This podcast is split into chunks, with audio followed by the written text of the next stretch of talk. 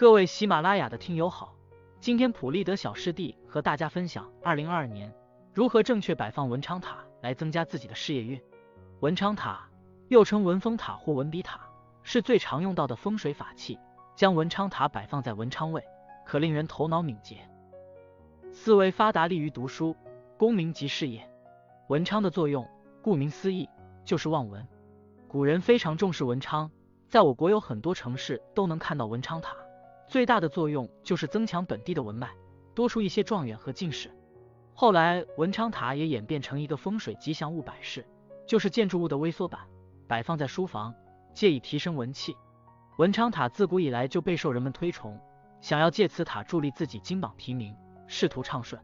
文昌塔有七层的，有九层的，最大有十三层的，层数越多，高度越高，催文催贵的威力越大。文昌方位对于每个家庭都很重要，文昌星主管我们的学习与事业，所以找到家里的文昌位，对于家里有孩子的人或者拼搏事业的人都有一定的作用。摆放文昌塔对个人的思路改善以及运势运作都有好处。不可否认，一个人的成功凭借的是自己的实力，但有时候一点点的运气也是很重要的，文昌塔就是提升自身运气一个不错的选择。二零二二年文昌位在什么方位呢？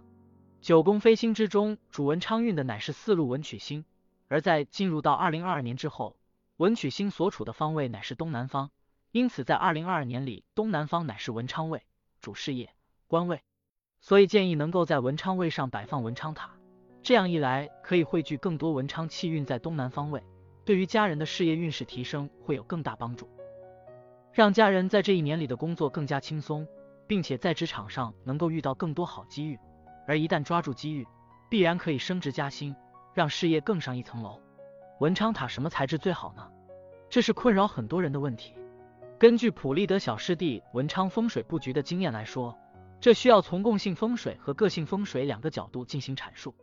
从共性风水的角度来说，文昌塔什么材质最好？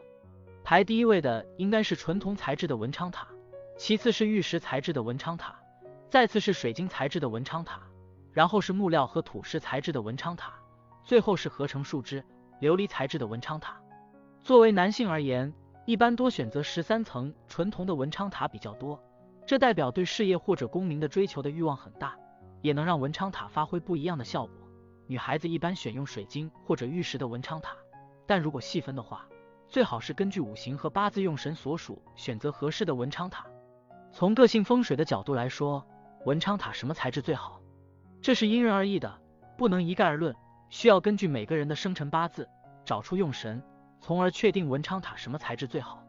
一、用神为金的人适宜纯铜材质的文昌塔，常见的文昌塔材质有黄铜和紫铜等。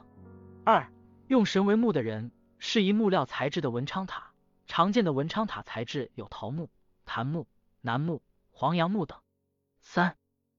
用神为水的人适宜水晶材质和黑曜石材质的文昌塔，常见的文昌塔材质有蓝水晶、黑水晶等。四、用神为火的人适宜朱砂材质和合成树枝、琉璃、玻璃材质的文昌塔，也可以用木质的塔。五、用神为土的人适宜玉石材质和陶瓷材质的文昌塔，常见的文昌塔材质有黄玉、白玉、青玉、蓝玉等。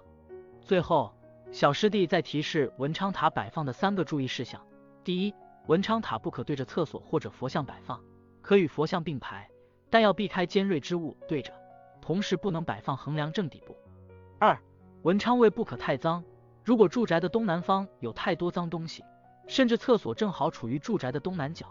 那么厕所内的污秽之气便会直接侵染文昌位的文昌气运，这种情况下，对于家人的工作、学习运势必然也会有极大危害。此外，除了厕所之外，如垃圾桶、烟灰缸之类比较脏的东西都不适合出现在文昌位。化解的办法，在厕所内悬挂一个铜葫芦和木葫芦，吸纳厕所的污秽之气。三、文昌位不可太乱，文昌位太乱对于家人的文昌运也会有一定负面影响，例如家中东南角是储物室，或者是这里堆积了很多杂物，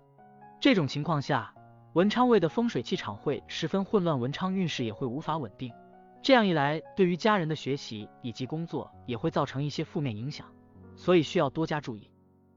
将这里收拾整齐。关于文昌塔相关知识，小师弟就跟大家介绍到这里。更多风水知识，还请点击订阅。每天五分钟，风水不求人，咱们明天接着聊。